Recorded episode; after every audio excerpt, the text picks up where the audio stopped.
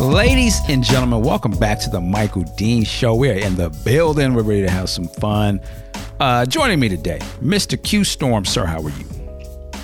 I'm good. I got my 12 year old out there cutting the grass on the rod lawnmower. That's what's that's right. You know what I'm saying? That's right. I salute Wait, that. wait, Clap wait, for wait. that. You got a riding mower? Yeah. Are those hard to get serviced or something like that? Because I've never used one. I mean, I've never cut grass in my life. so- Well, if you weren't lazy as I am, you took the time to learn how to do it, I'm sure you could service it yourself. But that came out wrong. Pause. But um, I just just don't have the professionals do it. It costs, I don't know. I want to say like under 300 a year for them to come out, oil it, and check the blades, and then they winterize it when the when the se- season done. I guess where you live, you'd be using it all year round, so it might cost you a little bit more. All right. All right, Hank Hill. Okay. Cool. Now, let me ask you this: uh, Do you pay him something for that, or is that he just needs to be doing that? He gets an allowance. I know I'm saying so. If but if he didn't do that, is he still get an allowance? Uh, if he didn't do that, he would have to do something else. Got it. Now he does it. He does have chores that he gets an allowance for, Oh, okay. but I'm I'm just increasing the number of chores as he gets older, bigger, and more hairier. Oh, okay. Throw that in there. All right. well, oh, that's good, man. More kids need to be out there cutting the grass or doing something around the house. That's, Yeah. that- Hey, that's man, how I I- was brought up on that. I had to cut the grass. We didn't. I didn't have the driving one. We had to push the lawn I electric did too. joint. I did too. You know, I'm on my Bel Air a little bit, but I had Nah, but that's good, man. That's good work ethic, man. That's shoot. I used to have to do my mom's yard and her girlfriend's. Like wow. you gonna you gonna cut, goddamn it. But uh, that's what's up. All right, uh, big sexy and Saxer, how are you? I'm a little down, down and out today, having some issues with the Batmobile. Uh oh, I'm blaming Q should Storm. have got you a Prius. Uh, you know, big sexy. Now, see, big sexy. I'm gonna be gracious about this. I'm not gonna say that I'm about to hop in my Prius, which is working fine, and drive to go get my little brother. I'm not gonna say that. I'm gonna wish you the best with your your gas guzzling beast. I guarantee you, once I get this minor malfunction set, if I pulled it behind you in my Range Rover, your little brother wouldn't know you from Adam. Your fruity Prius. wow, fruity. I don't know. I don't know. But you know what? I'd have my money in my pocket to spend on my little brother. I well, see, that. now I, I'm gonna, I- I'm I let me leave that alone. We'll break the uh, sanctitude of the chat. Off, off, offline conversation. Don't don't let hey don't let me get into the Negro Ensemble Theater. You don't know where I've been. Oh lord. Never walked in my shoes. Okay, Sealy. All right. Well, let's uh, get into some conversation here. Um, let's see. Oh, I want just to touch on some Avengers stuff real quick. It's still a big conversation. Um, the uh, you say pause. What? oh, I thought you said pause. I was like, huh? But anyway, uh, they're going to release the Spider-Man. Uh, far is it Far From Home? Oh, Homecoming. No, Far From Home. I'm sorry Far from home. Yeah. trailer is coming out uh, apparently Monday, and they said that they're going to have like a spoiler war- warning in front of that. But it's also the day Monday is also the day officially where all the spoilers, in terms uh, at least from the directors of the movie Endgame, they're saying it's okay to spoil after this point uh, because I think they have to spoil certain things to market the Spider-Man movie. And let me say this: if you have not seen Endgame by this time, you can stop listening because we we going we we gonna spoil the movie. This movie done been out over a week. If you ain't seen it already, that's on you. Um, but yeah, knowing what we know of the Endgame movie now, and then that Spider-Man obviously comes out after that, um, you can see how they didn't show. You know, don't really mention Tony Stark and things of that nature in that movie. But now we know that you know the world is a different place uh, going forward. And you know, the assumption would be, uh, I guess, all of these kids in this movie, at least in Peter's high school, that we see, maybe they were all snapped out too, and were gone for five years, That's And- how it's got to be. and man. now they're coming back.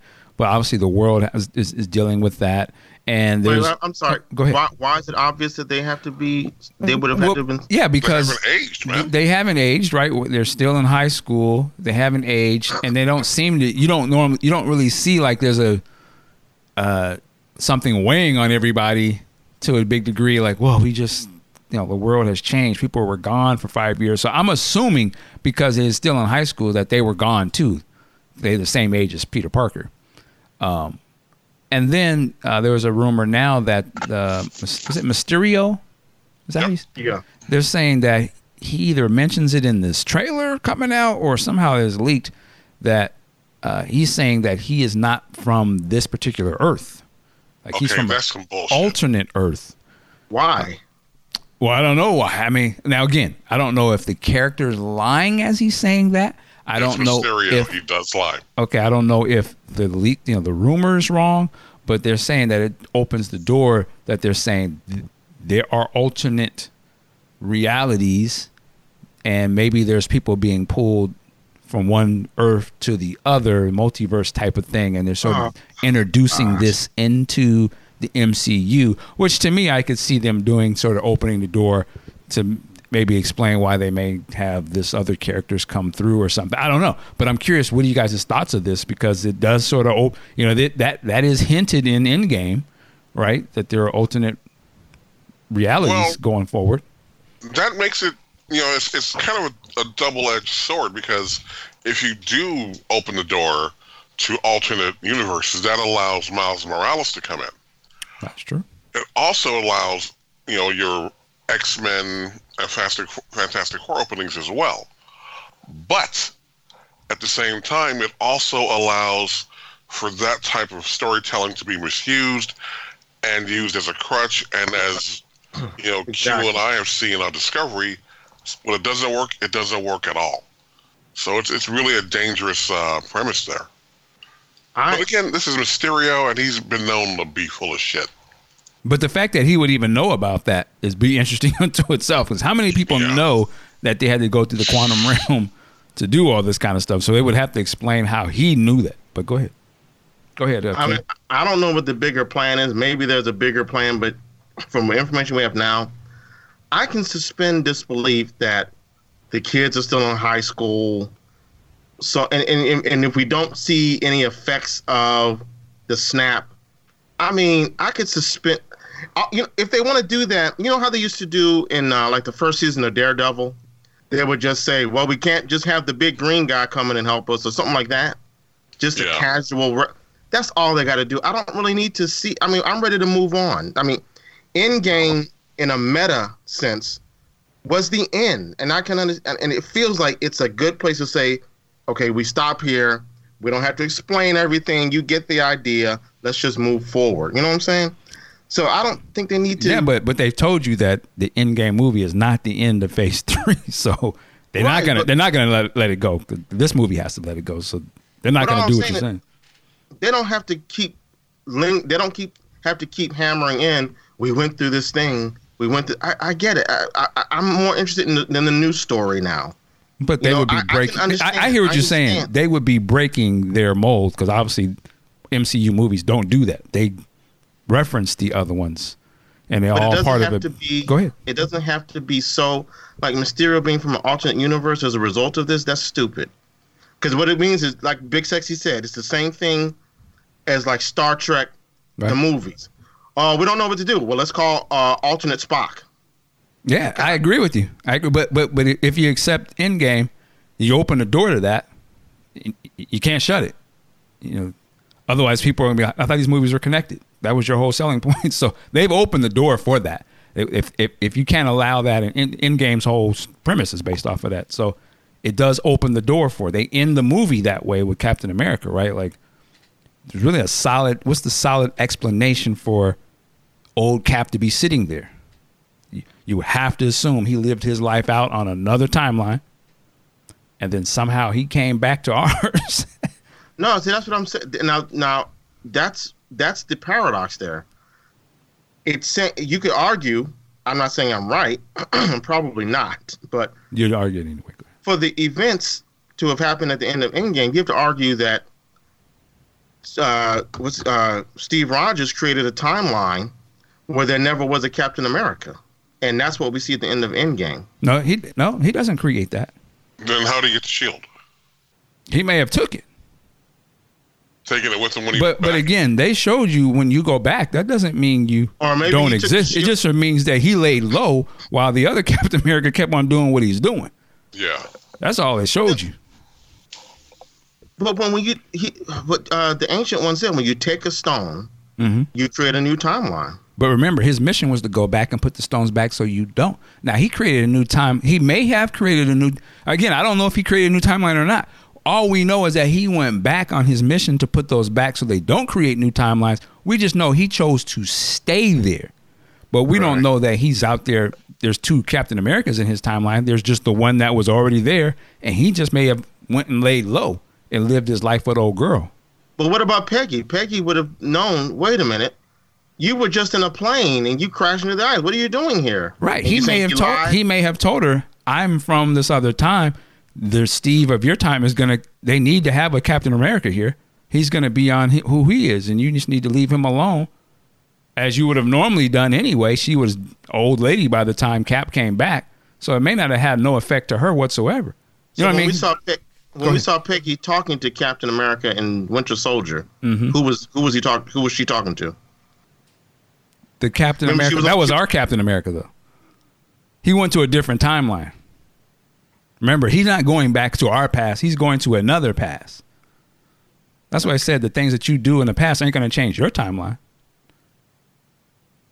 Well, okay. Bottom line, I I, I, I think Big Sexy hit. He said the exactly the right word. I'm thinking crutch. Oh, so so you get these bean counters saying, "Man, them Iron Man movies, boy." Now my mortgage, my mortgage is coming due. Oh, So what we can do is create a new Iron Man from another timeline. Well, of course, that's uh, well, of course, that's what Hollywood does.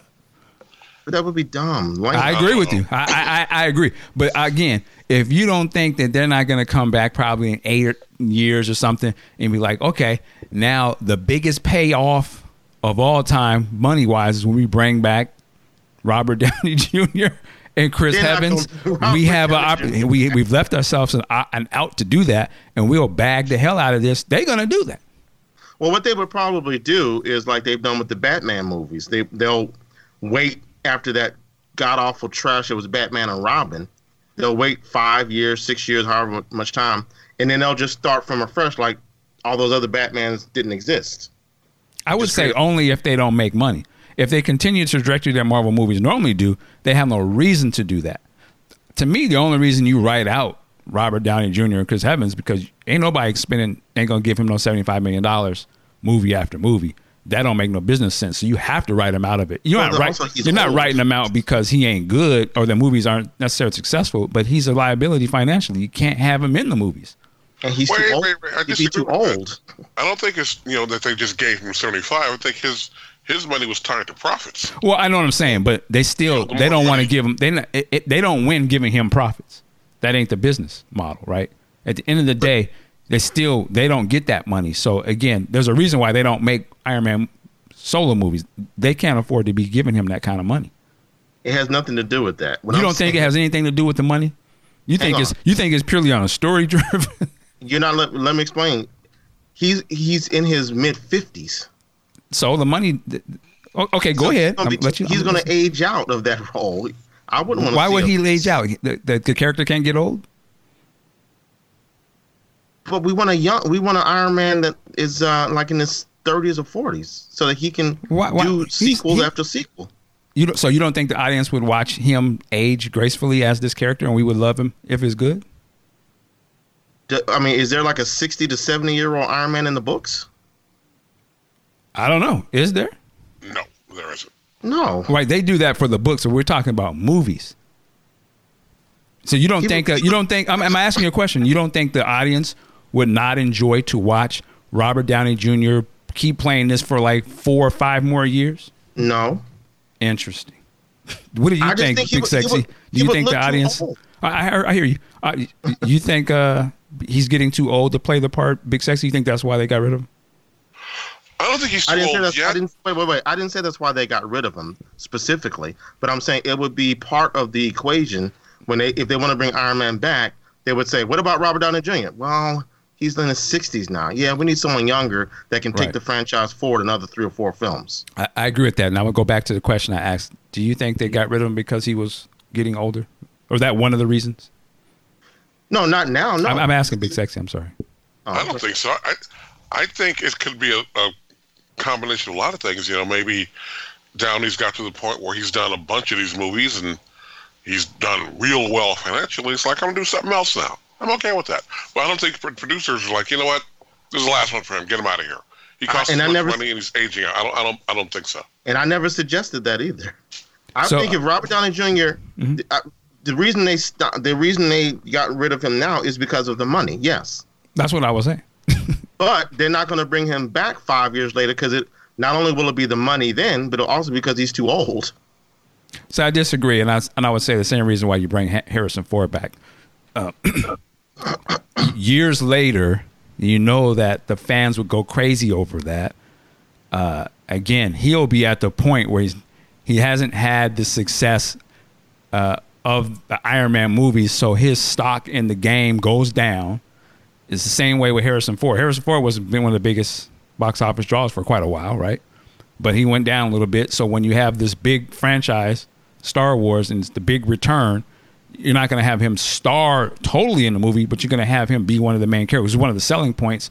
He's not going to sit here and say, "Well, I need blah blah blah. You can't make it without me." He's going to be like, "You know what? Let me get my nice bag. This is 30 years later or whatever, and I'm and I'm in." The audience is going to be like, "It's Han Solo." You know, the story will dictate why he's old, and it will work. It would be one of the biggest movies. I think it would be the same way with Robert Downey Jr. As the same way people will respond to Harrison Ford coming back old as hell. The same way they would have Harrison Ford come back and play Indiana Jones, one of the most the- spry characters that has to be running and jumping.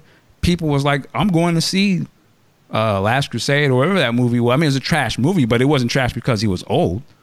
It wasn't a trash movie. I thought it was. It was, oh, oh, swinging by vines. Oh, oh, that And that, that was a trash movie. I don't Wait, know wait, what wait. movie you saw. You that said was Last trash. Crusade. Oh, I had the wrong title. I'm talking about when they brought him back when he was old. Okay, well, yeah, that, that was a trash movie, but I don't think it was was trash trash. because of his age per se. It was a lot of factors that went into that. But Mike, the difference is is that the, the these comic book characters, unless they're doing a special arc like the Old Man Cap or Old Man Logan, Tony Stark, I'm assuming, has been uh, the same age in the comic books since night since the Vietnam since his debut in Tales of Suspense. Right, but I'm talking about the movies. I'm not talking about the comic books that people don't actually buy or read.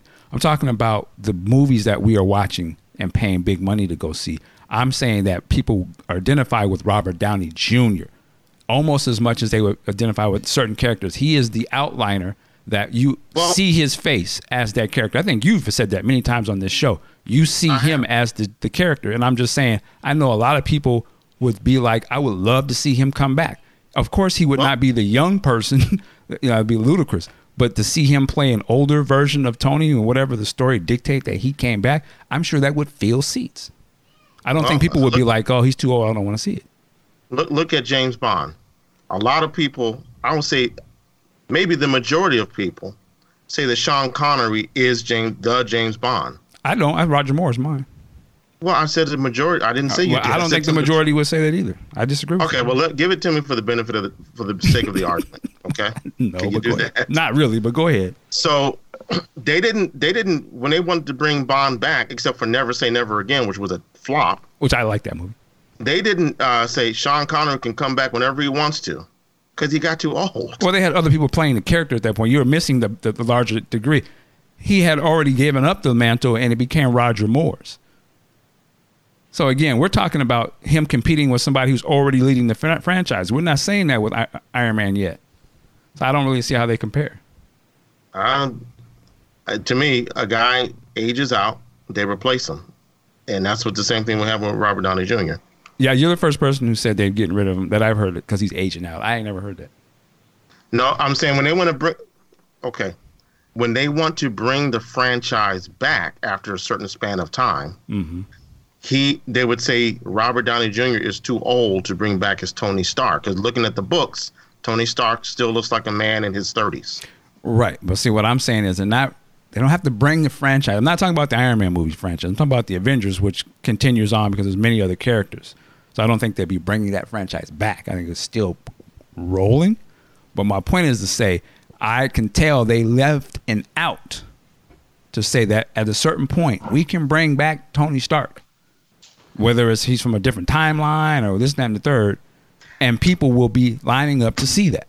I don't think anyone will be like he's too old. There may be a new Tony Stark. There may be actually I can see them going a different direction. Maybe it's his daughter or somebody else being Iron Man. But I could see them saying, "Oh, we pulled Tony through the or Krang the Conqueror came and he pulled Tony through the timeline. He's an older dude. I can guarantee you, people be lined up to watch that. Ain't nobody gonna be like, ain't nobody gonna be like, oh, it's too old. I just don't believe that. What, what was that conqueror's name again? Is it Kang or Krang? I, I don't, I don't know the books that well. Okay. What was his name? It's Kang. Okay, but you got what I'm saying though, right? I Krang just is the love- warlord in Atlantis. I just love the way you butcher these names. Oh, I, I admit I don't, I don't know the lore that well, but, but you understand what my point is, just to be clear. I, I, understand, I just don't think it would work. Okay. Well, going back to you know sort of what led us into this, you know, opening the door to that multiple multiple realities and timelines. I, I could see them doing that because they just did it, and obviously people's they the movie done already made two billion dollars. Let's be clear. So obviously people accept it because they money. What, what did they do? What do you mean they did it? No, I'm saying they just they introduced that whole concept in Endgame, and us as the audience bought that.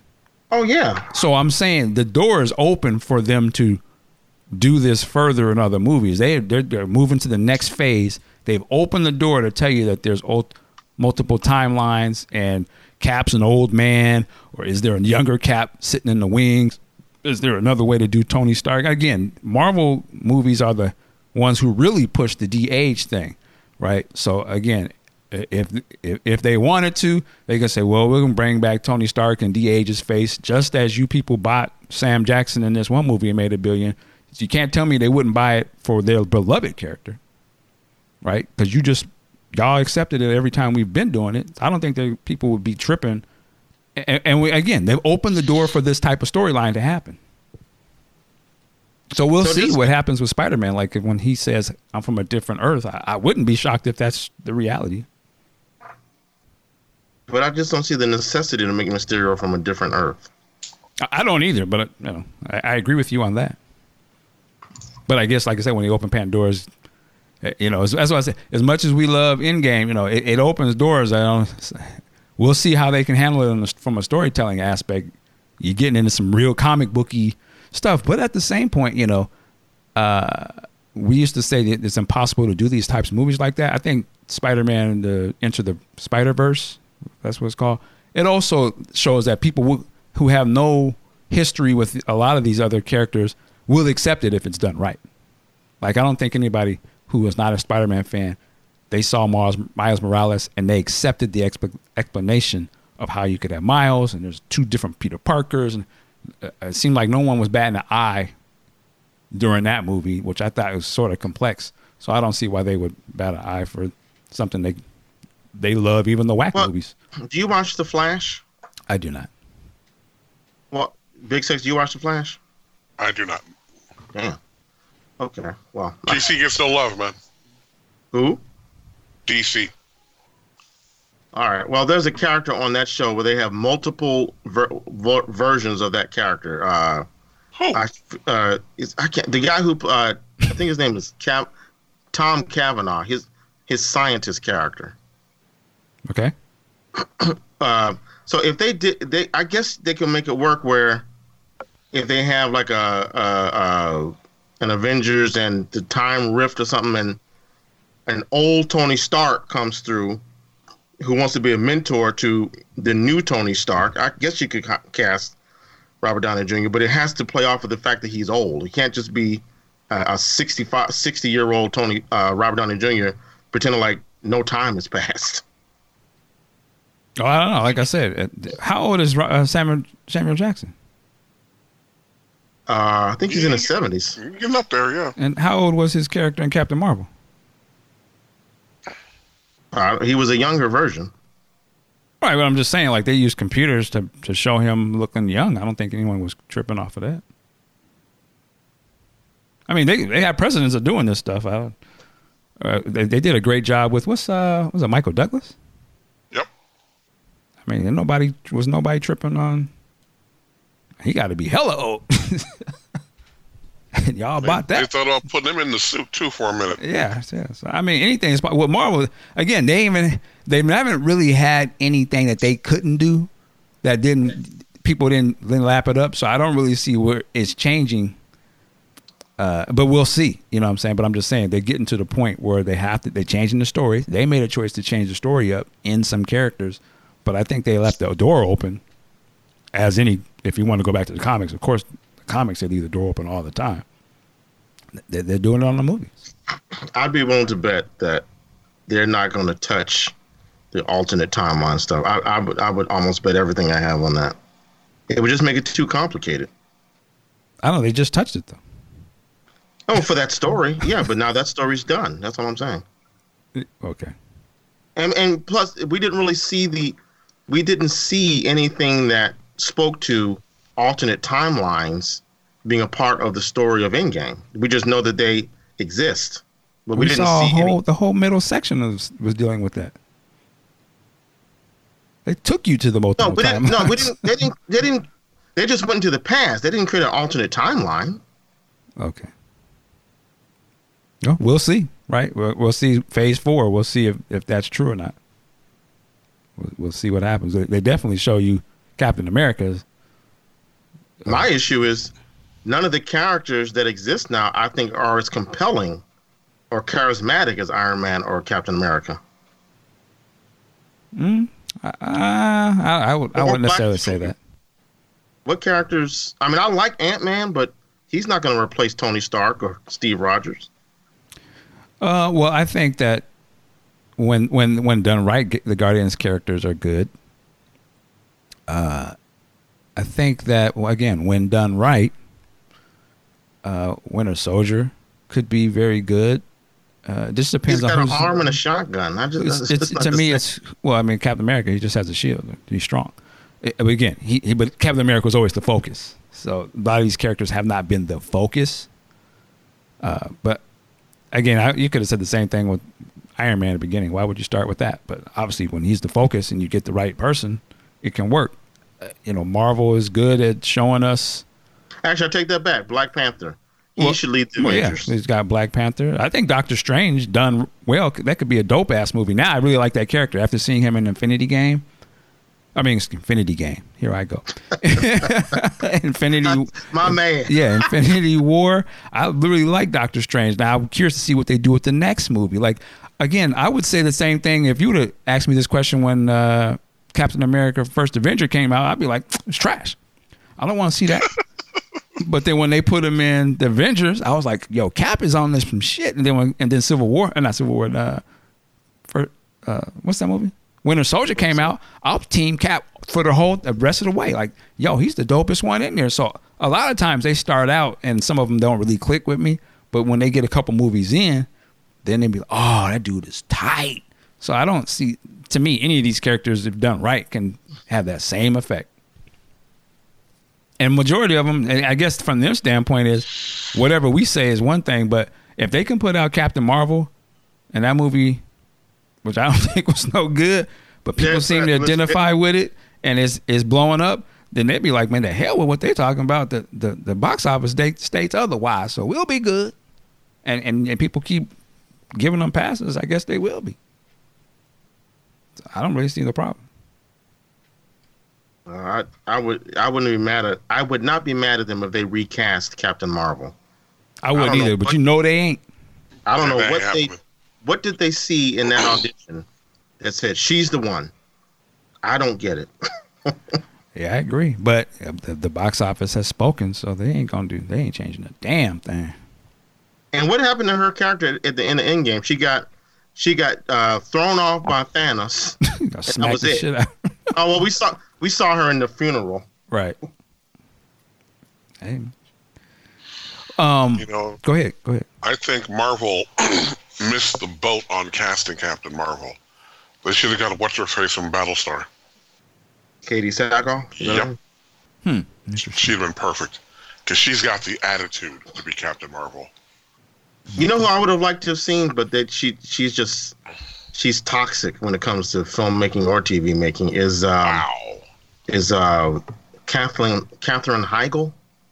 Oh no no no. Who is- No, what is you are- she? You're right there. You're absolutely right there, Q. No. But she looks the part. Well, tell me what she's in, so I can kind of I don't know who that is. Uh, She was in Grey's Anatomy. She made uh, Knocked Up, which was terrible with Seth Rogen. Um, Hmm. she was very she was very popular about five years ago. Oh yeah, oh yes. But she has a she has a reputation for being difficult to work with. She's like the female uh, Ed Norton. She's on a show now on uh, USA Network called Suits, Right. play, playing a lawyer. Okay. Okay. Yeah, well, that's it. far from home. We'll, we'll see. Here's a question. Go ahead. So Captain America went back and went back to replace the stones, right? Mhm. The question is, how did he replace the Soul Stone? But even more so, how did he get the the ether back into Jane Foster? That's a good question. Was like, was he macking on her? Come on, baby, let me inject you with this ether. Hilarious. Wow. I mean, for that matter, how did Racket get it? Up? how- Racket. Racket. Racket. Now you trying to be me, huh? How did Rocket? I, I combine Ratchet and Rocket. How did Rocket get the ether out of her with that little dagger thing? Mm-hmm. Yeah, and that was a yeah. That's good questions, and I'm and then I'm kind of like when they're doing the time travel thing. How do they? I would think like if okay, if you travel back, you were in that particular place you can travel to, but how do you travel to another planet in time? What you mean? Well, if they were on, they were at that Avengers HQ, right? They're like, okay, we're going to go back in time. I was just curious, like, how could you? I could see you jumping back through time or whatever, but how would you jump back in time onto another planet I get well. instead of being on Earth or at that I guess you- specific spot, right? you program it. You program it that way, don't you? Well, I'm assuming that's how you would have to do it. Just I've you know I've never seen that in time travel where it's like you can time travel and also travel to other places. Like you, But you know what I mean? Like you would think you'd have to be at that spot where you were standing or something. Well, remember the quantum realm. The it, it wasn't the time travel. How do I put this? The time travel, as uh, Scott Lang kind of pointed out, that was the bonus that made the quantum realm using the quantum realm possible to go back in time. But the main advantage of the quantum realm was that you could enter it and exit anywhere in the universe. Okay. I mean, So, it ain't no, I mean- real, ain't no real science, but I hear what you're saying. You're right. Of course, it's not. they do they do say that. but yeah, I mean, again, there's a lot of things in the, that that movie where you'd be like, huh? But I accept it all because it was action packed. Now the thing I thought was gonna, I predicted, I knew it was it wasn't gonna happen. I guess I thought the what they call the quantum realm in the films, and maybe Big Sexy knows better, is the same thing as the microverse in the FF universe. And I was thinking, oh well, they can introduce Psycho Man, and that's how you get the FF into the MCU. But apparently not. That'd be interesting. But again, this whole quantum thing, it's just like it's like a it's very malleable for storytelling purposes. Right. You know, you can do anything you pretty much want with it. It's a plot device. It is Yeah. a huge plot device. And again, I don't like the fact that Scott Lang is the one dropping knowledge on quantum anything. Scott Lang is an idiot. Henry Pym should be telling people this, not Scott Lang. Well, remember, I think they played that well because he said, I mean, he he he'd been in the quantum universe, quantum realm for some time, so he went back and said, "Hey, I just I know about this. I don't know how the shit worked. That's why I'm coming to you guys." I think he played that perfectly. and then he, they even clowned him. You think Back to the Future is the solution? Really, really? Because I'm about to step, I'm about to get up and walk out on your ass right now. Yeah, yeah. Now, how many times has everybody seen the movie? I've seen it twice. I only seen it the one time. I've seen it twice, and I plan to see it again in IMAX Okay. alone, paying for one ticket. Wow, wow, wow. Cheap ass nigga. Hilarious. All right. Well, uh, I, I, you know, I'm just I'm excited to see what they, what this Spider-Man trailer is. Get a little more hints of the world uh, after the events of Endgame.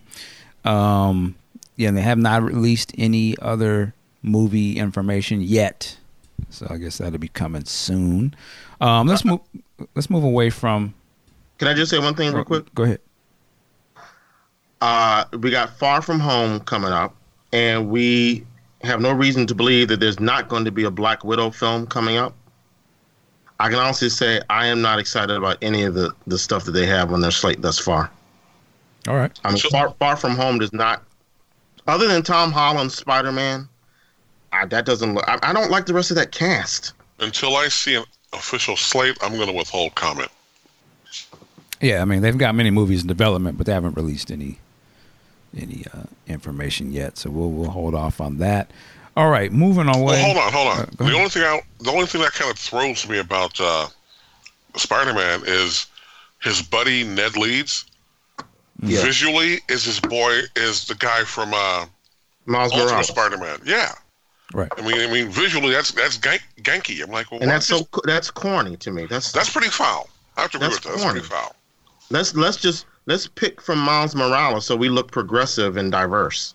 We'll have an MJ, but she's not Mary Jane. I mean, she's a black chick that has that. We're gonna call her MJ, but not Mary Jane.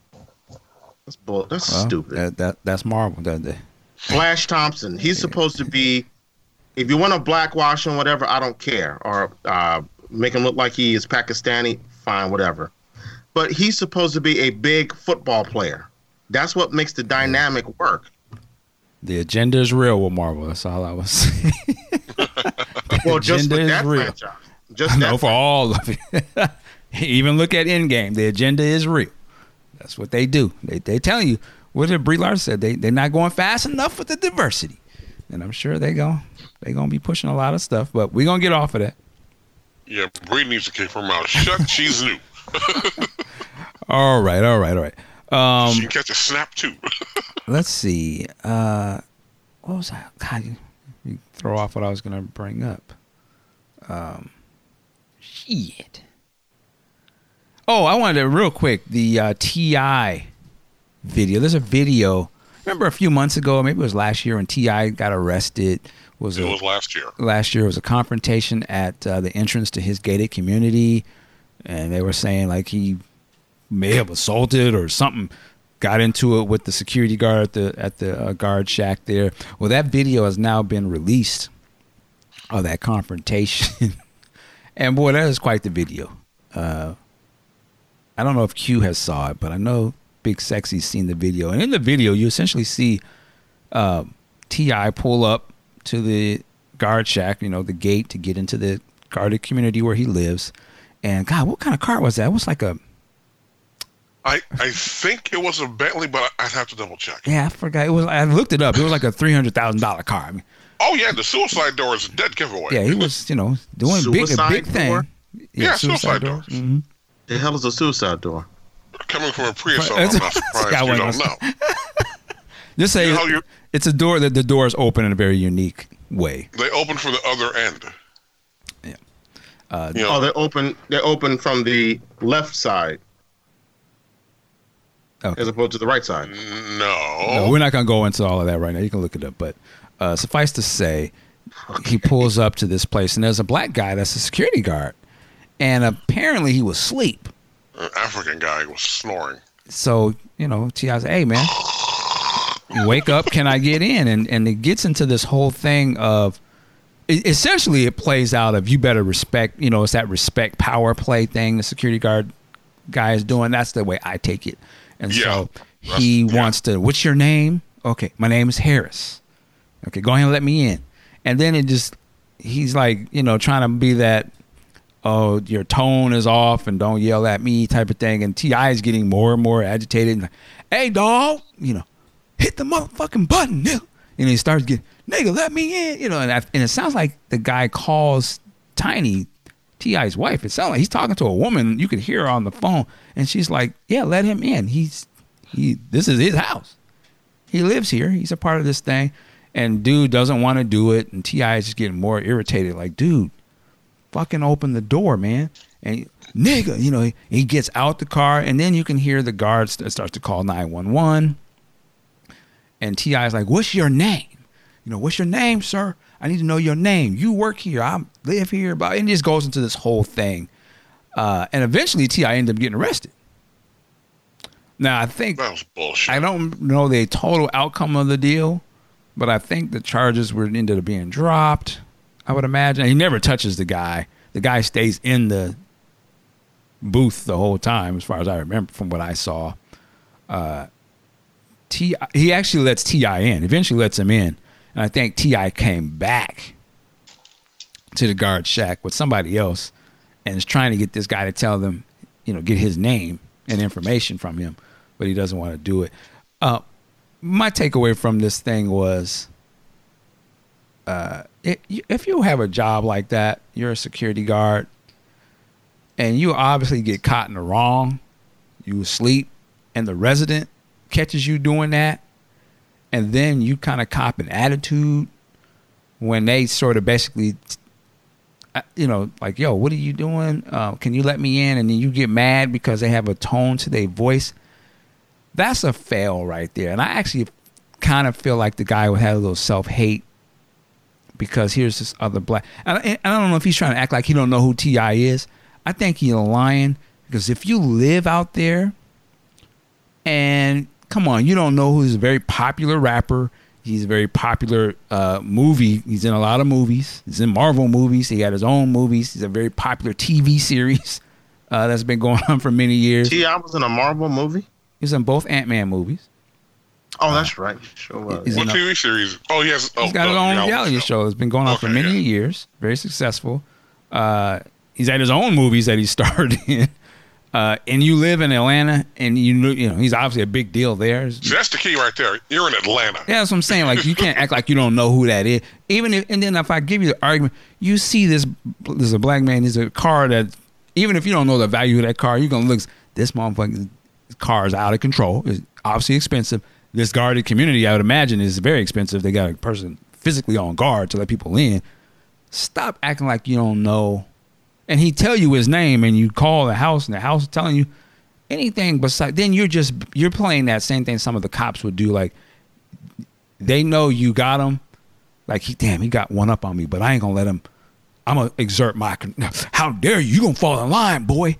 It kind of felt a little bit like that. But I'm like, dude, you're a security guard. If it was a police officer, I can understand the mentality of like, oh, I'm gonna show you who's boss type of thing. You can't show nobody who's boss if you're just a security guard at the guard shack. Just take it. I don't see how you can have all this uh, fake pride or something like, how dare you scream at me, dude? You work for him. if he wants to talk to you crazy, oh well. Your job is to secure him. That's what your job is. So if he don't have to like you, uh, just op- push the button. You let him in, and you take take it just how you would take any other job. If the if the boss came and you was like and gave you attitude, you don't get to tell the boss, "Well, I ain't gonna let you into your house." Like, huh? This is your job. Then you that means you don't want to do your job. So you just you should just quit. So I didn't really understand that that whole to me just like you know a bad case of just self hate some that some people have uh, and it just escalated. And I'm sure it wasn't worth it to him because there's no way in hell that community that he's a resident and has a house that is going to side with you over him. You know, unless you could have played the race card, but you black, so you really don't think, and you in Atlanta, where, where they're the majority, where blacks the majority anyway, they're not going to. You're just no way you could, and you had to know it's on video, so the video exonerates him anyway. It just didn't make any sense to me. It was a this is somebody that was stupid. Um, but I'm curious, Big Sexy, what did you think of the whole thing? you know, I'm pretty much in agreement with you. I, I don't know, you know, I'm not a person who is well versed in psychology, so I'm not going to get into self hate because I'm not qualified to make that call. But I'll say this, dude, you got caught sleeping on the job. Right there, you're gone. Second of all, a resident who you better know who he is rolls up at four o'clock in the morning, you let him in. You're supposed to know who was was a situation like that. You know, you're on guard at a gated area. You know who everybody is. Period. Then you call his wife. Yeah, let him in. and then you want to play the, you know, I've got authority over you. You see what I'm driving. This car costs 300 large, money you will never see in your lifetime, and yet you want to do this. So not only are you fired, your company's fired. He's wrong, man. He's wrong all the way around. And you know, I'm okay with Ti yelling at the guy, and I'm glad he didn't put hands on him because he didn't need to do all that. But no, man, he, and he damn sure need to get arrested. This guy needs to be fired, and if he's not a citizen, deported the fuck back to wherever he comes from. Fuck that guy. he went into Okay. the went into the let, me, let, let me steal from uh, my Trump? Breakfast Club brother. That's a donkey of the day right there, man. yeah, it was a donkey donkey of the night. I love how Big Sexy says because you're not going to see as much money as, as his car. That's the reason why you need to step down. okay. I, I didn't say that. He said that was say one of the reasons. Oh, oh, okay. You- no, you're supposed to know who the fuck that guy is. But he man. is supposed to know who the people are. That that's his job.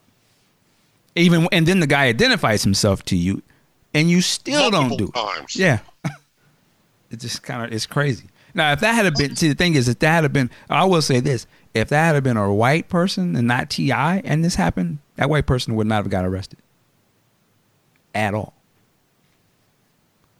The- the- I disagree. I just I I don't. If the African guard dude didn't let some rich white dude in his own house, If he never let, touched like, him? Eminem in the house like that, or somebody young like that, Nah. nah, it would have been the same thing. I don't. I disagree. They would have been like, "Let's. Uh, what's going on?" Uh, and they would have probably arrested the security guard. it's just like, "What are you? You touch him? Did he touch you?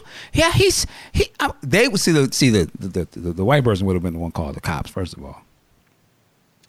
And they would have been just like all the other. Are you selling candy? They would have been the same thing. He is detaining. Detain- he's detaining me from coming into my thing. They trust me. They get us arrested. They call us on the, the, the stupid stuff. So you can imagine if somebody who obviously have to have pool to live in that place and is rich in that area, and they was white. I guarantee you, they would have probably they would have arrested that security guard off the rip. They would have probably dropped all charges, but they would have just as they off the rip arrested Ti, who was a homeowner there and did nothing wrong. It's the same way they would have been like, "No, you're arrested. We'll figure it out once you get to the station, but you don't get no say, boy." That's how they I'm do. at the car. It looks like it's. I believe it's a Bentley. Yeah, I mean, I believe. and, and again, that's a gated, obviously a very exclusive place they he lives in. You have to have a as a physical person standing there at the door. Please, they would have been like, man, if you don't let, if you don't open that goddamn door. Are you sure you're? A, they would have. You know what? He would have got arrested, and they would have been on what you just said, Big Sexy. Are you a citizen?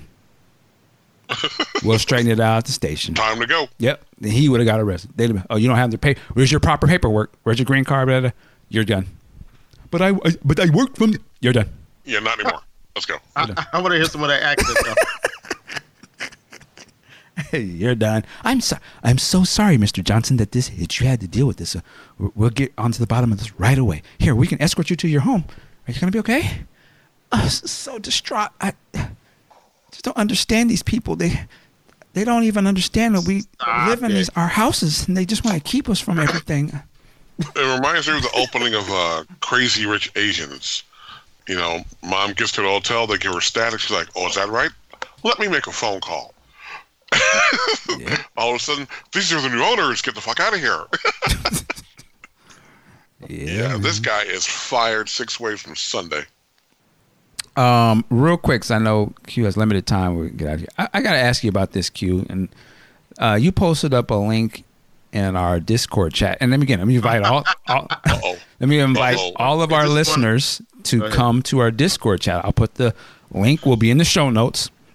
It is for everyone. We had quite a few people have have been joining us on there, and it's a lot of good conversation. But this was a article, uh, Huffington Post. It was about Alabama Democrat uh, says Donald Trump's mother should have aborted him, and this was State Representative John Rogers. Not cool. Um, now, off the surface, I saw the uh, headline. I figure, oh, okay. Yeah, I, a lot of people will be going at uh, Don, Donald Trump Jr. And I was like, man, home, homeboy roasted him, you know. But I didn't know the context of what was going on. And apparently, this has something to do with abortion. Sort of sparked a conversation. Oh, yes. So when I went to the article, they had a clip of uh, Mr. John Rogers, and I guess he was making a point about there's, maybe there's some sort of, and you can tell me wherever I'm wrong, Q. There was a legislation about abortion or something, and my man was talking about. Uh, he says that some kids are unwanted, so you kill them now or you kill them later. You bring them in the world unwanted, unloved. You send them to the electric chair. So you kill them now or you kill them later. Now, I'm assuming he's saying this in support of having this legislation and that you should be able to have abortions or whatnot. But I've never heard anybody use such language and such a, I would say almost, uh, dare say, a heartless sort of, uh, you know, mentality about it. I was actually, I was like, huh? And and I'm gonna say he's obviously an older gentleman. And first I was listening to him, so I was like, dang, he got a deep kind of accent. But I was like, this is what they're saying in open. And it looked like it was in some, some sort of Senate hearing or something. I was like, this he sound crazy.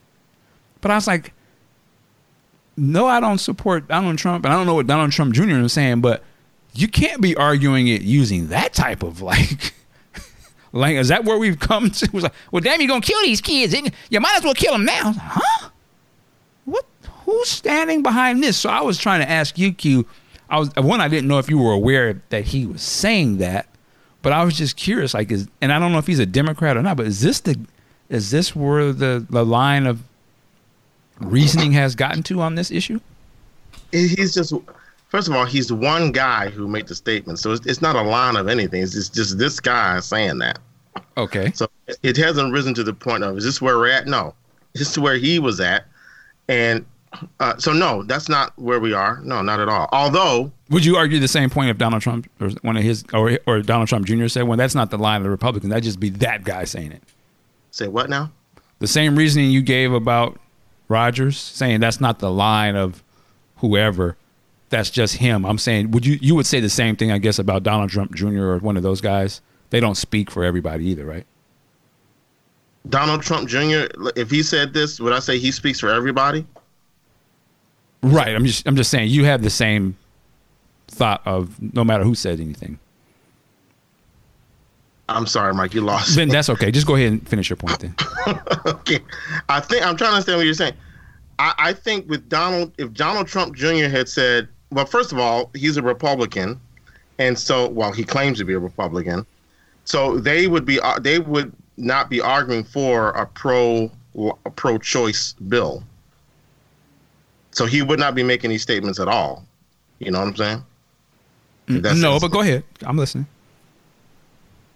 Well, well where's your thoughts on this? I would ask you. I wanted to go back to what you. I think. I, I think that is something. I think that's crazy to say that. Even if it's Donald Trump Jr., you don't really, you don't say that his mother should have aborted him you don't you might think it and you might think it tongue in cheek but you don't say that and maintain that as an actual position that's insane that wins you no political points and it makes you look crazy what, what did you think about his whole thing of you kill him now or kill him later i think i know what he was trying to say he just used the worst words to say what he was trying to say i believe is that republicans are always pro-life but then when the child gets here, they don't want to. They don't because typically a lot of mothers who are, I'm saying typically, not all, some of the time, not all of the time, it's you're dealing with a, a mom who prob who doesn't have the resources to take care of the child. They probably got pregnant accidentally,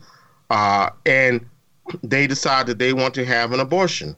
A Republican will tell you, not all, but most Republicans will tell you that you should not be allowed to have an abortion, and that's what this guy was uh, speaking out against. Because uh, Alabama now has, if I'm not mistaken, the most draconian pro-life proposed.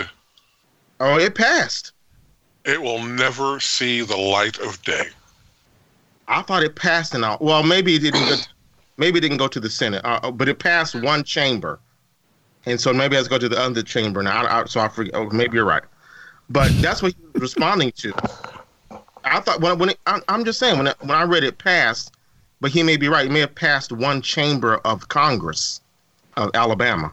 All right, But he was trying to say that Republicans are so concerned about pro-life, about uh, babies being born, but then they they nix all of the uh, programs that help mothers who may be single moms or may have gotten pregnant accidentally and can't afford to take care of a child. They axe all of those programs that would assist that mother. So it's like, and they're and they're pro death penalty. So it's a little bit of hypocrisy. That's what he's saying. You kill him now or you kill him later. Later, he could have said it much better, but it was unfortunate the type of the, the, the word choices he used there. That does not play at all. Now I will say I was watching my man Bill Maher last night on Friday. I don't know if you if you guys remember an artist named Moby. He was like an electronic. Yeah, yeah. Mm-hmm. Yeah. He was this dude. I mean, I like him, but he was on some other shit. I, and I don't know if he was joking because they were talking about this this story, and he said, "Well, you know, maybe we should just maybe we should be allowed to kill babies after they're born." And Bill Maher was like, "Huh?" the whole panel. Bakari Sellers was on the panel.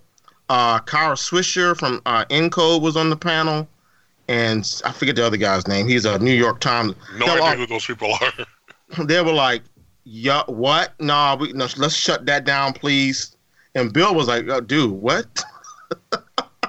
he shut that down quick. Moby is on some other shit, man. I, I I, haven't re- I, that name in a minute.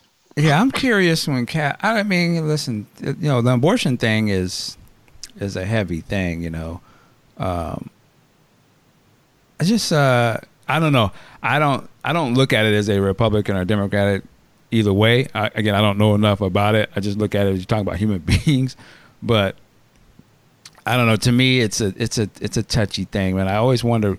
I always feel like I I want to hear what parents think about it because sometimes I feel it's easy if you if, if it's something you don't have to deal with, you can make a decision about it one way or the other. It's not it doesn't you never had to deal with that or under you know have a child or something. So I always be curious like what real people think about it as opposed to these people just be arguing about it. You know, I don't know what their backgrounds are. Do they have kids, grandkids, or do they take care of kids or whatever? Uh, but it's just interesting to me. I don't know anything about Mr. John Rogers. I, I, I, my expectation is he's an older black man who's obviously has some experience in his life. He is, uh, he's in, he's a representative. So you, I would assume he has knowledge and some wisdom. So it shocks me. Again, I may be hearing this out of context, but just the wording I would think a person of his age and stature would have a little more game or finesse about his words. I don't know why you think that. Well, again, because I sometimes think when people have wisdom, that they understand how important what they say is.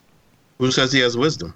Again, I said my expectation of when you, I didn't say what he personally does. I'm saying my expectations of an older person in that type of field. I would think they had to have some type of smarts to get there. So it's always shocks me when I hear somebody like that say something that I find is very troubling. like, huh? How did you get this? How did you get to this point? You talk reckless. It's the same with, with Trump. Now I understand how Trump gets there. He's coming from entertainment world and he's acting the fool. You expect that. I don't expect that from again, I don't expect that from our people that have to rise up to be in these positions. He's not a coon or a ratchet or you know what I mean. Like you don't talk crazy. That's my expectations when I see that. But I'd be surprised. I guess sometimes some people they get. The, I don't know if he was in his emotions, and he he got more emotional talking, and, and his sort of third eye or his brain stopped for a second. Like, uh, huh? What are you talking? Man, slow down now. You you're getting a little ahead of yourself. I don't know, but again, when you when you say another man should be aborted, and you say that in public, and you of a stature, I don't expect more. I don't expect people to say stuff like that. I think that's what you said, right? I, I wouldn't expect say somebody would say that unless you were a comedian or you was a fool. But somebody who was in politics, that'd be the last thing. Again, that's why I'm saying I don't know if people are like letting Trump's craziness sort of affect them, and they start talking crazy too because he talked crazy. But it's just interesting to me. I I'm like, is that where we're at now? Where people are just talking wild? But is that the is that the playing field now where you can say some shit like that and people still take him serious? That's what you know what I'm saying. Like, do people take him serious after making those types of comments, or do you just say, man, this guy's out of his fucking mind? Like he just Well- as crazy as the rest of them. You you brought you made a statement. You s- early before you got into what you would at the beginning what you just said about you know you want to you want to understand what people think about abortion. Mm-hmm. I, am like this, and I I lean left, make no bones about it, right? I just think that first of all, the left needs to rebrand abortion. They need to they need to fire away at the pro-choice aspect of it. We believe in pro-choice. That doesn't mean we believe in abortion necessarily, but we believe a woman should have the right to choose if she wants an abortion or if she wants to go with adoption. So it's about the choice. And to me, it's I just don't. To me, it's just crazy to think that a woman has to be beholden to these mostly white male politicians determining what she does with her body. That is insane to me. Okay. All righty. Uh, any input, Big Sexy, or we? You know, first of all, I'm considering, I'm going to go ahead and say it, where this law was written. Allah fucking Bama. Wow. yeah, I said it. You mean the home of Roy Moore, the child pedophile who almost got elected to uh, wow. what was it, state governor? was he? He's he's actually convicted of pedophilia. Ew. no, he was. I, I don't know if he was convicted, but the, the, there was uh, a lot of circumstantial evidence, and there were women who came forth saying that he attacked them or molested. Well, again, that just validates what I said, doesn't it? That state has always been behind the eight ball. So the fact that they're, you know, in so trouble. All the, people, all the people listening from Alabama, we still love you. Keep listening. Speak for yourself. Wow. Uh, all the, you know, double, the people in government there. he said double. Who, people in government there who allowed and voted for that shit, knowing that it is blatantly unconstitutional, are just wasting people's times. You know, so I can't get with that. Now, as far as Moby goes, I haven't heard from Moby in 10 years. So I, I don't know what kind of context he was talking about, if he was trying to go for a laugh and he didn't get it. But at the end of the day, any woman, any woman who is unfortunately in that position to have to make that decision, she doesn't need anybody, especially anybody uninvolved chiming in. Shut the fuck up. This is a woman's right to choose, and it's that simple. All right, all right. Um, also, just to ch- shift gears here, we we would be remiss uh, if we didn't give give it up and show some respect to John Singleton, oh. who recently oh. passed. Uh, this it came, it came out of nowhere, as it usually does. Yeah. Um, and you know, John Singleton's our age, man. Uh, 51, yep. 51 years old. Yep. Um, of course, we know of his. I mean, he's had classic movies, but you know, just I want to reiterate this point because we got to watch ourselves, man. It's uh, uh, April seventeenth, two thousand nineteen. Uh, John Singleton suffered a stroke. Was placed in intensive care. He uh, reportedly began to experience weakness in his legs after returning to the United States from a trip to Costa Rica. On the 25th, it was reported he was in a coma.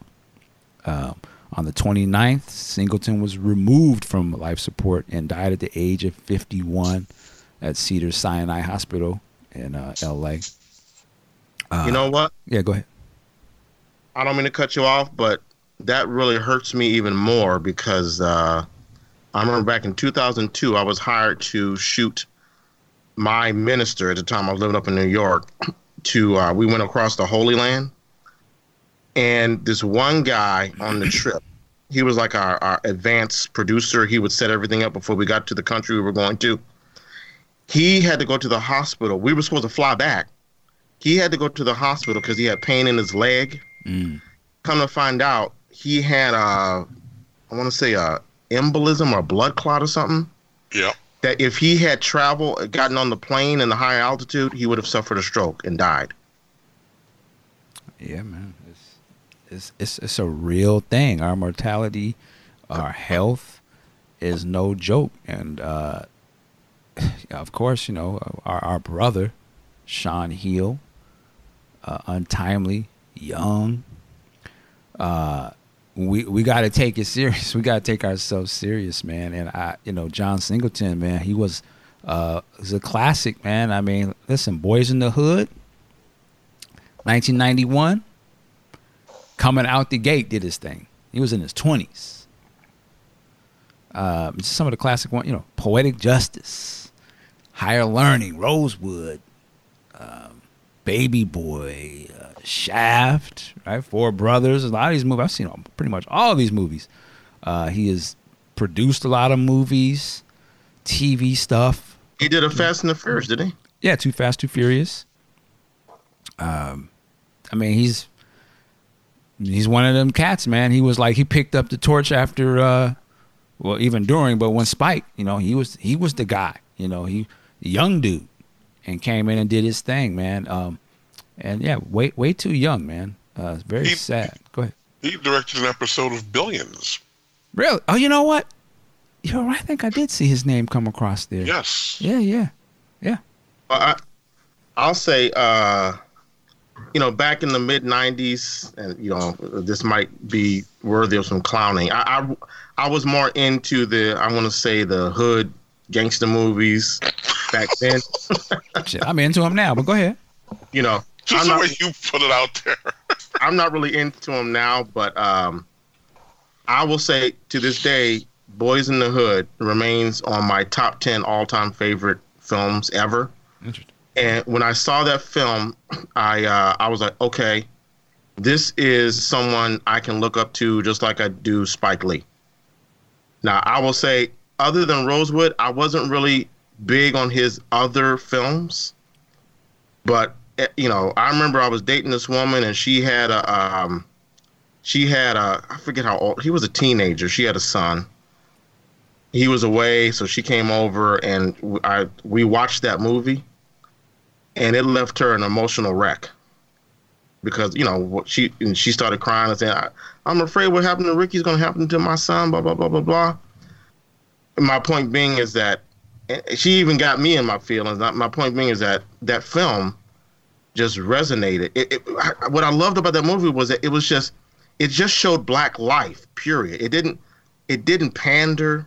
It didn't. It just showed what these kids go through you know, when Brandy was that the uh, was that was that Nia's character Brandy, whatever her name was, when she's in her room just trying to study and she can't study because she's hearing the helicopters go by above, and you know, it launched the careers of Cuba Gooding Jr. and it made Ice Cube a movie star, and I mean, he, he you're right, he yeah, did Laurence Fishburne, uh, Angela Bassett, a, a, lot of Nia Long.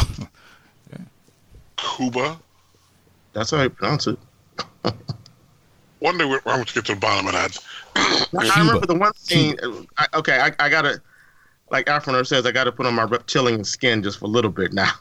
That one scene where he's flashback, he's telling that story when he's getting his hair cut by his dad, and his dad talking about condoms and stuff, and he tells that one scene about the girl that got out the car and uh, when he he hooked up with her.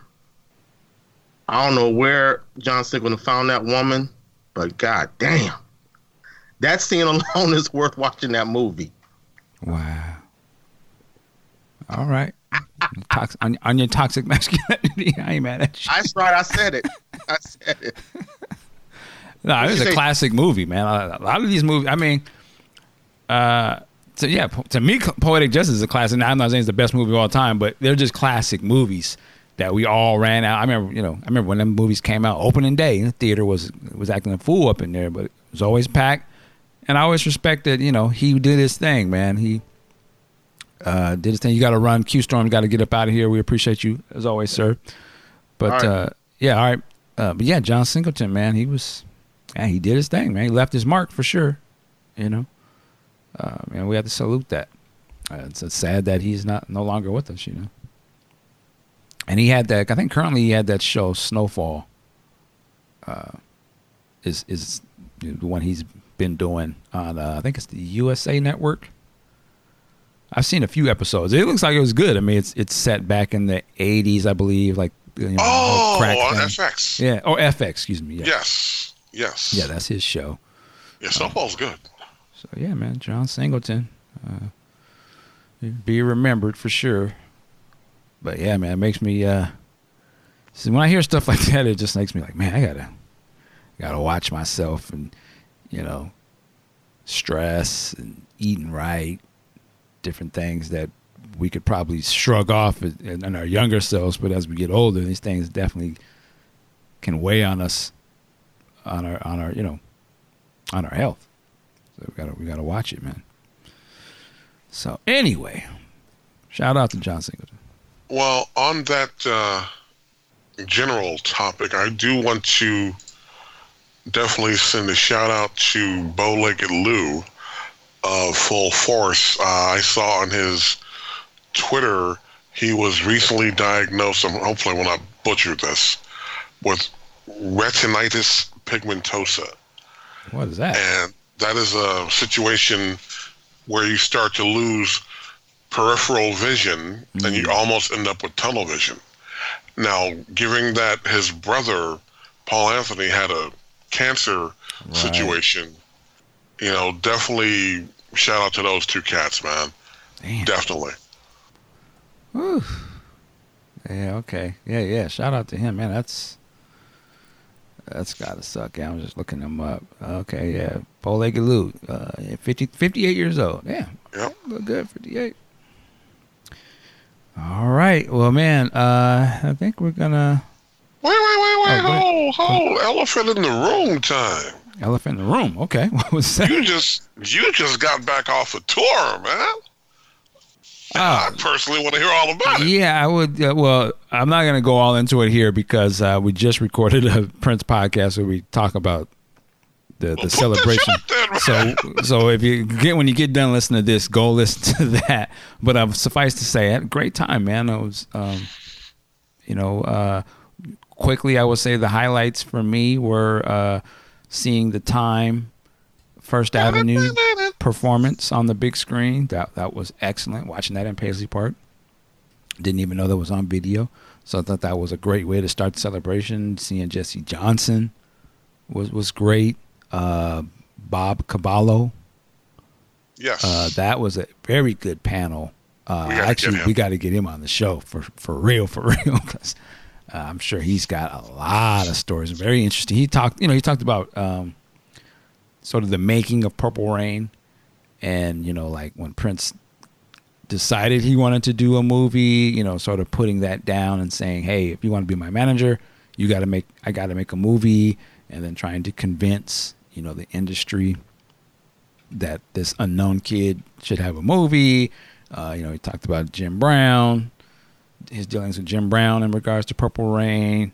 Um, the, you know, just dealing with like trying to finance the movie and like the unions and the Teamsters, you know, threatening to slit tires. These people don't get paid. It was very interesting. And, you know, he talked about the test screenings of the movie um, and how well they were and how, you know, Warner Brothers thought they rigged the test screenings because they were so good. wow. that they had to do another one in like Colorado or something like that, and to the point where like the theaters like, yo, we need to show this movie a couple times. These kids gonna tear this place up. You know, this thing is testing out of the out of the park, and uh, just you know, just that whole thing of you know, getting it made and getting distribution for the movie, and uh, I thought was very interesting, and just like you know, they believed in Prince, you know, his management team and stuff, but everybody else didn't know who Prince was really.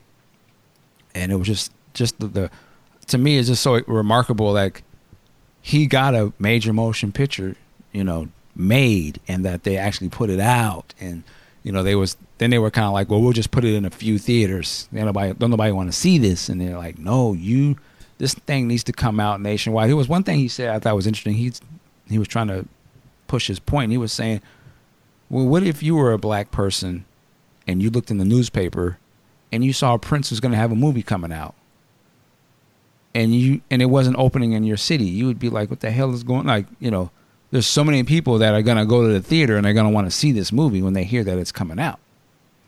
And that was kind of, and that was the way, you know, that reasoning he says what got the head of Warner Brothers Pictures to realize, like, yo, we got to make this happen. Like this movie got to go out across the country. It can't just be in these few little cities.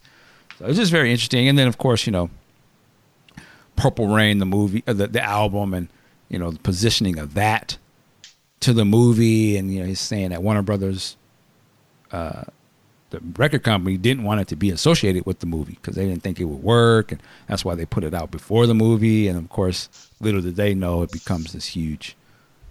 You know, they had the number one song, and they released uh, "Let's Go Crazy" the opening day. It was just, was a lot of stuff that he he was going in. There's a lot more that he could go into, I'm sure, and he kind of was talking a little bit about Under the Cherry Moon and stuff. And so anyway, good. Just it was it was really good, and we got to see some great performances. Uh, Revolution was always good, and they did a panel. One thing I I remember now, Wendy was saying she made the statement that she said, you know, to her, uh, Sign of the Times is a revolution record album.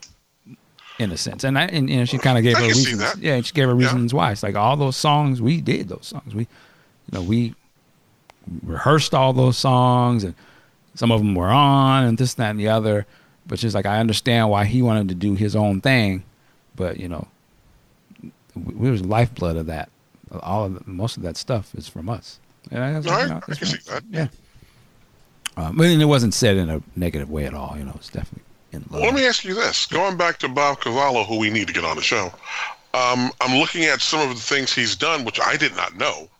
I did not know he was the former manager of the Lovin' Spoonful back in the day, but Earth, Wind, and Earth, Wind, Fire. Yeah, he mentioned Earth, Wind, and Fire quite a bit in in his thing, and and he was kind of saying that's what kind of got Prince to want to come and work with him is because of Earth, Wind, and Fire Earth, Wind, and Fire. and seeing their show and like, yo, I need to be with the person who's you doing that, okay.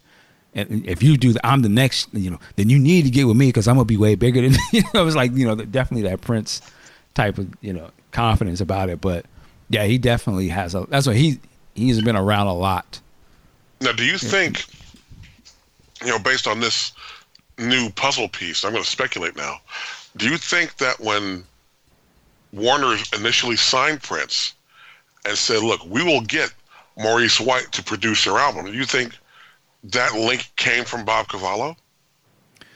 Uh, I, I can't. I don't remember, but I would say we we revisit the PJ Jones interview we had because remember he was there at that early Yes.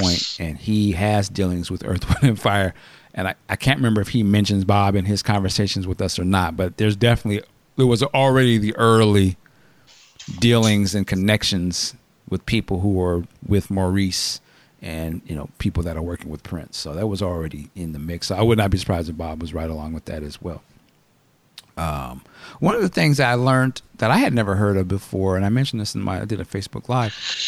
Uh, throughout the the four days, they would have this uh, stage in the main sound stage where they had different Prince memorabilia and items and clothing. And one day it was Batman themed, uh, but they had a little reader board or plaque thing up there, and it was talking about the Batman album, and it said on there that the Batman album initially was supposed to be uh, half of it was Michael Jackson songs and half of it would be Prince songs. I had never heard that before. I was blown away by that. I was like, really? Like, that would have been crazy. well, I can see that conceptually, yeah. but I can't see Warner's or Sony blinking on that because one of them would have to let the other one go on the other label, Well, and I uh, can't well, see either label going for that. Uh, well, It's- true. I, you know. I, yeah, it'd be, well, it'd be. I guess it'd be a matter of who, what, uh, what, who gets to put the album out. Exactly. Would it be on Warner Brothers or Sony? But I mean, just the idea of it uh, would be crazy. I think they was they were saying like Michael would do the Batman songs, and Prince would do the Joker songs. That'd be great. That would great. have been pretty wild. Yeah, that was pretty wild. There was just little things like that that that were cool that you learned. But uh, overall, like I said, it was uh, it was great getting you know going into the studio A and studio B and listening to some tracks uh, is is a treat. Um, we listened to Rock and Roll Love Affair, and you know he broke it down like he played us the original drums that, that like the first thing Prince did was play it on drums, so you got to hear just the drums, Prince on the drums playing the song. Then they would add another little piece to it, another little piece, and you almost like you heard a demo version of it, and then you got to hear like here was their release version when it kind of put everything on it. Uh, that was really cool. Um, the song "The Breakdown," they played us like a live version, a concert, and then it segued into the studio version, and then they segued into taking all the other tracks out and just playing Prince's vocals and like the harmonies and stuff. And, and you were in the control booth listening to it like the way Prince would have been listening to it. That was really cool. Um, so that kind of stuff, I, I dig out on that. I get, geek out on that kind of stuff. Uh, but yeah, it was just uh, you know, so it definitely was great. If you've never been to that before, it, to me, it's just uh, it's amazing to see all that. You know, um, we got to walk through the tour thing again. I've done that before, but they kind of just let us do our own little walk around and stuff. And it's just always cool to just be in the presence of it and, and look at stuff. Um, it's just like I said, man, it was a good time. Always a good time, and met a lot of listeners. So that was great. You know, met, meet all the listeners. You see people walking around with the uh, podcast on Prince T-shirts and hoodies and stuff.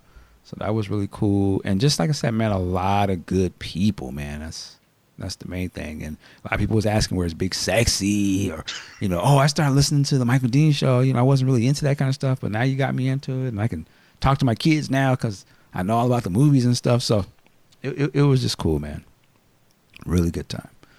Um, we we got to get him on the show, man. We do. Yes. Yes. Yes. Yes. Um, all right, man. We're gonna wrap it up. wait, get, wait, wait. Oh, we got one wait, more wait. thing. What's this? One more final, final thing. All right, as uh, a lot of the listeners know, we do comic book talk here oh, yeah, occasionally. Yeah, yeah. This week, Walking Dead 191 came out. Okay. Mike, did you read this? Uh, nope, because I don't read that book anymore. But what should I be reading? there was a major change this week. And I'm going to go ahead and warn you now. I'm about to spoil it, so you got five seconds. All right, I'm done. What happened was there had been this conflict with another group of people, and I want to call it the Commonwealth. And their leader was a woman, not a governor type, but she was definitely running things. Her people said, you know what, we don't want you anymore. We want Rick. So they locked her up. Her idiot son, you know, who had been accustomed to the privilege and the expectations of that station, ran up on Rick in the middle of the night and said, Man, you can't do this because this is the natural order of things. Rick is like, Man, get out of my house.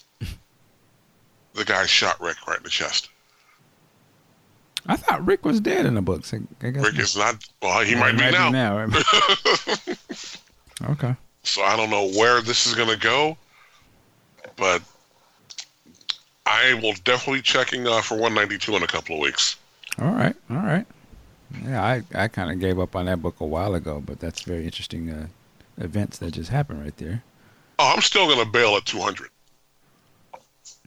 Wow, 200. Man, they've been going for years. Yeah, it's, t- it's time for them to. I've said this before. It's time for them to give us a hint of how it started, or give me something else. It can't be the same shit over and over in the same area. Come on, man. There's more to it. Hmm. Interesting. All right. Well, then you reminded me. I did read uh, DC's DCeased. Yes. Book. Tell me about that. I did not read that. Yeah. So it's basically you know a DC zombie you know story, kind of like what was the one that Marvel had years ago? Uh, the Kirkman, Marvel Zombies. Marvel Zombies. Was so good. Yeah, yeah, it was fun. It was fun. This one is, uh, you know, first issue.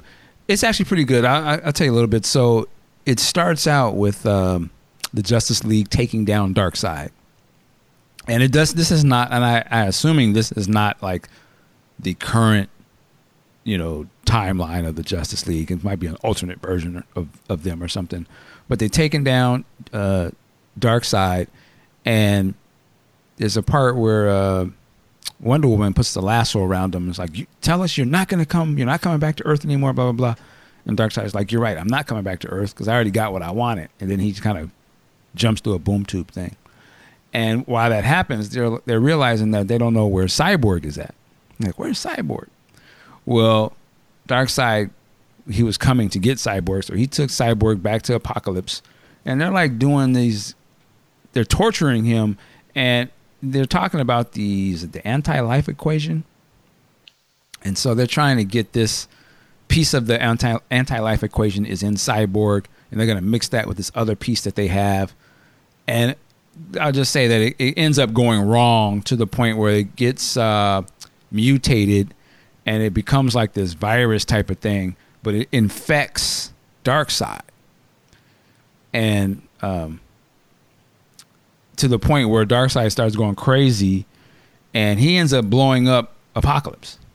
But right, but right when that happens, they send Cyborg back through the boom tube back to Earth, and so he hits the streets, and he has got this mutated anti-life equation sort of virus on him, and because it is like, uh, I guess it's a mathematical type of thing, and that Cyborg is, you know, plugged into the internet, and you know he's all that, so the virus jumps from him and jumps to the internet.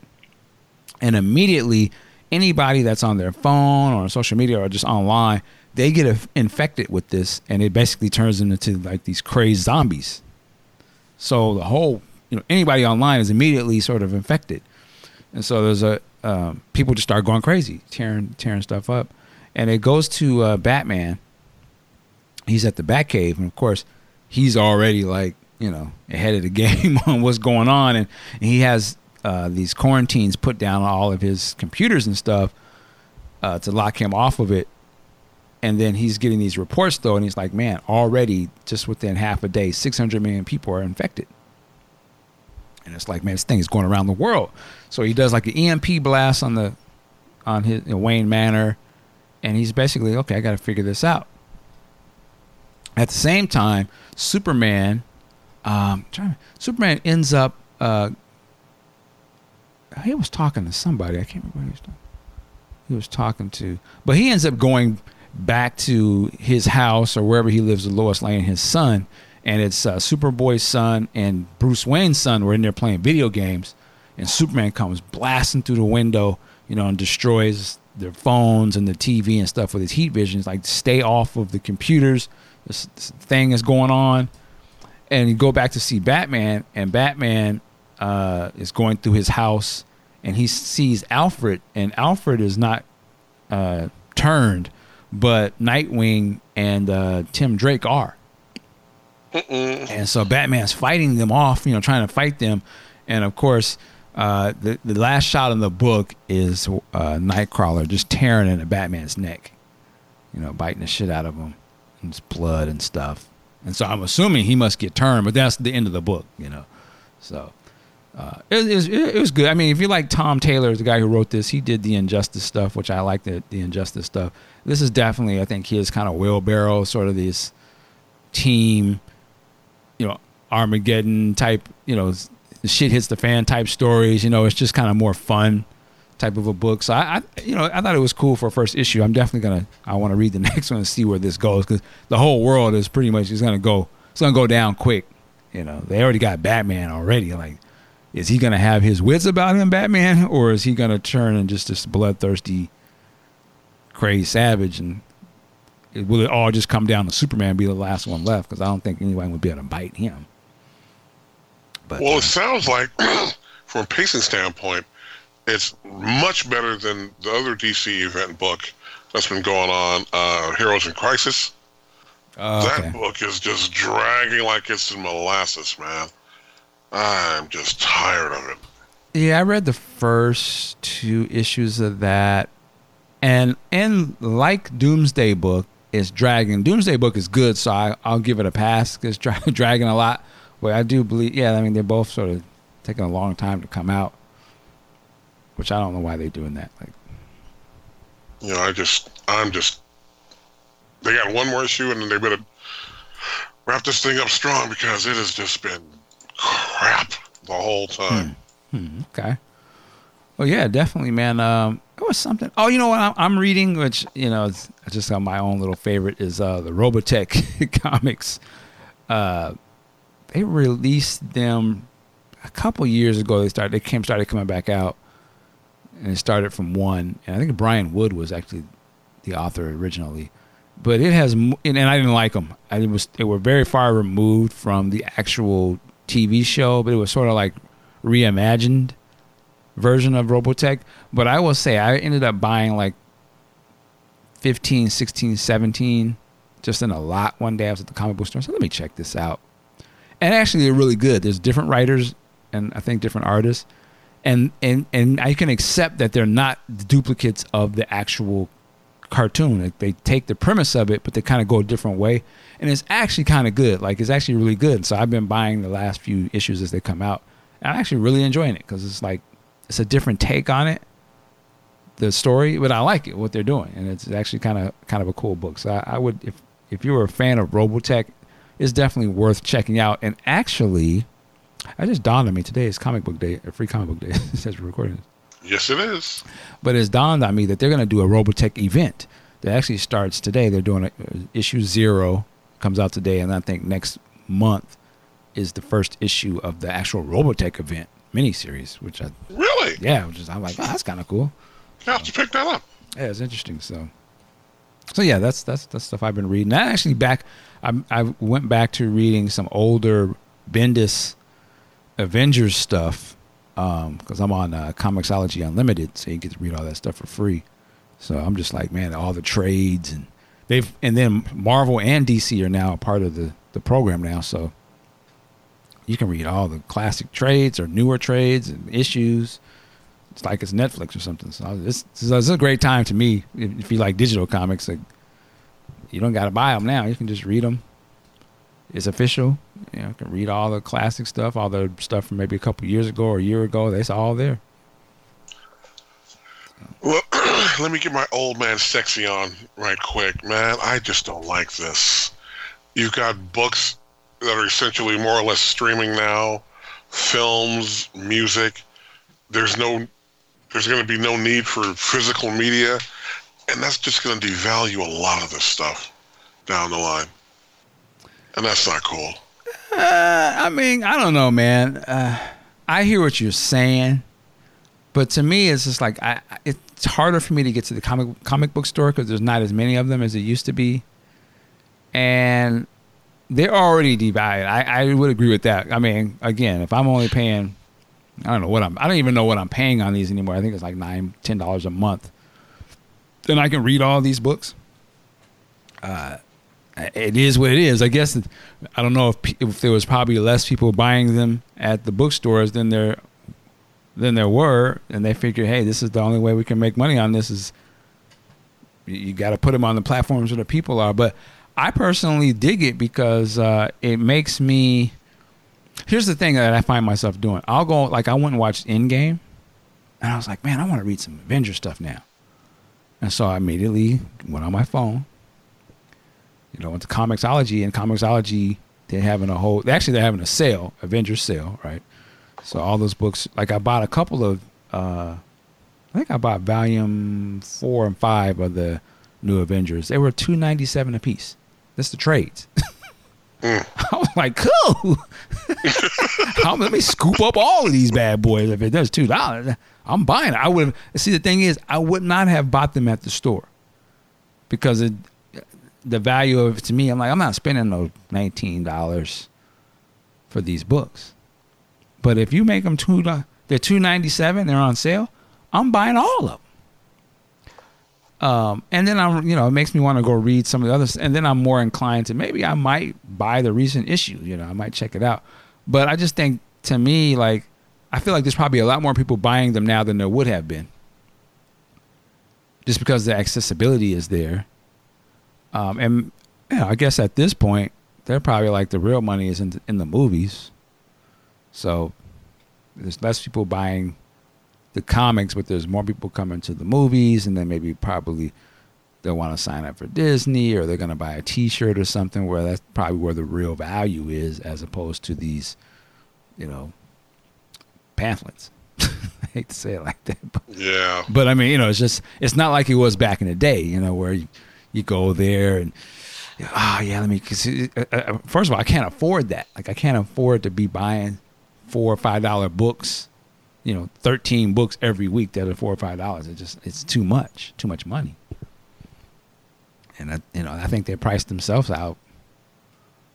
Of, Yeah, I'm you know, blaming Image for that. yeah, you know. So I mean, it, I, I don't know. It is what it is, but I definitely there are some good comics out there. Definitely, um, uh, and if you want to buy physical, you still can. Definitely, they're still available. But I just I just love it that it's it's right there, and I was like, man, I gotta. Um, my my issue is I want to get a bigger screen. Like I was like, okay, on my phone is one thing, but you kind of have to look at it. I don't know if they call it comic flow view or something. I don't know if you've ever done that where the you know they'll zoom in to the panel, so they Yeah, I've seen that. Yeah. they kind of reformat it, and that's actually gotten really good.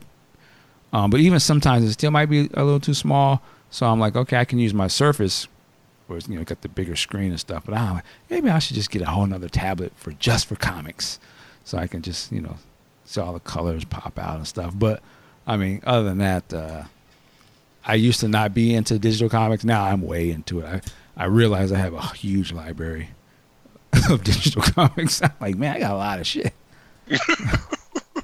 but uh, it is what it is. I mean, you know, and in terms of movies, like, man, I like I just bought uh, Winter Soldier digitally the other day because they just came out with a 4K version of the movie. So I was like, 4K digitally? yeah, yeah, that's uh, most of my 4K is all digital. Really? Oh yeah, man. Yes, sir. Oh Yes, sir. shit! Yeah. yeah. I mean, there. Now I'm gonna say this for a very for a stickler, you can see a difference between, let's say, if you got the actual 4K HD disc, as opposed to streaming. I mean, it's very minute and depends on your TV, but I found that it's so minuscule. After a while, you don't notice that there is a slight little difference. So I just mainly buy all of my movies digitally or 4K. You know, uh, they look great, and you know, I always have them with me. So I, if I'm if I'm on the for some reason I'm on a commute or something, and I'll open the app on my phone and watch the movie there. You know, at work we have this huge big T. I hear I'm snitching on myself, but we, at work we have this like 70 inch TV on the wall, and if I, you know, if I want to, I can pull up all my my library right there in 4K, and, and have the movie playing in the background or something. So it's just more convenient, yeah, as opposed to me carrying a whole bunch of discs all over the place. But So then, when you do this streaming, are you what what service are you using? I mainly use Vudu, V U D U. Vudu does 4K. Oh yeah, yeah, yeah, yeah. H, yeah, Oh, HDR, shit, all okay. that, man. Yeah, yeah. Mm-hmm. I was not aware of that. Yeah, I mean, if the movie is released in that format, then yeah, they, they have it up there. You can buy it. You know, they they split it into three different formats. There's SD, then there's one called HD, and then there's the 4K. So, you know, like the 4K movie might be twenty bucks. The other two may be just like at fifteen or something like that. I mean, so you know, you're paying for it, but I mean, to me, uh, it's just a lot easier than me trying to go to the store or waiting for Amazon to deliver it. It's just hit hit purchase and hit play. you I can watch it immediately. And if in in whatever special features were on the disc are there too. So you get all the feat, you know, special features and documentaries if the movie has it. But uh, yeah, man. So I mean, you know, I've I've been buying quite a few movies like that. Um, and Marvel, like I said, they always, and that's the thing, they always have sales. So there might be like, because Endgame is real hot right now, so they have like a, all the Marvel movies would be 20% off or it'd be hella cheap or something. So I'm like, man, I'm going to go ahead and scoop that up. Or they'll just have whatever discounts they have on movies. A lot of movies be like nine ninety nine. They're like, cool. Let me let me just go. I don't even. I ain't gonna even watch it, but let me just go and grab that. Cause I'm, I might watch it later. or a TV series or something. Oh, the TV series is only nine dollars. Let me go ahead and get that. You'll find yourself. You could you can mess around, be buying a whole bunch of stuff, but you know I, I've accepted streaming and all that digital. Because I just recently started buying uh, programming through Amazon. Okay. Because wh- one of my favorite things, uh, you know, the car show Top Gear used to be on Netflix, and now it ain't. And the only way to get it now is through Amazon Prime, and you got to pay for it. So I'm like, fuck, it, I'll just buy it. Yeah. So I bought a couple of seasons. I'm like, it is convenient. I'll say that. Yeah, yeah, yeah, yeah. I have a couple movies on Amazon that I buy. It's mainly I mainly uh, kids movies. I think all the Toy Story stuff I ended up buying on there. Um, that's the only thing is you kind of got to pick a platform and stick with it because then you'll mess around and have movies on various ones. And um, I ended up initially I was buying movies on the Xbox, but my Xbox is not in 4K because it was an early one. So I have a, a number of movies that I bought on there that I don't watch because I don't really be on my Xbox that much, and they're not the highest quality compared to what you can get now. So a few of them I've rebought. I had to I bought them a second time, but you know, it is what it is. But all right, um, we're gonna wrap this thing up, ladies and gentlemen. You have been listening to the Michael Dean Show. I again will invite you to our Discord chat, which is in the show notes. Also, if you haven't already, please sign up to our Patreon page. Use the support, uh, help us keep the show going. Uh, with that said, Big Sexy, where can I find you online? I can be found at Facebook, Mark Wiggins, Instagram, Mark Wiggins 2, and Twitter, WSE Mark. All right. And of course, you can find us at podcastjuice.net. Check us out on iTunes and Stitcher and Google Play, your favorite podcast platforms. Just look up Podcast Juice. And as I always say, work it like a job. We'll see you next time. Peace.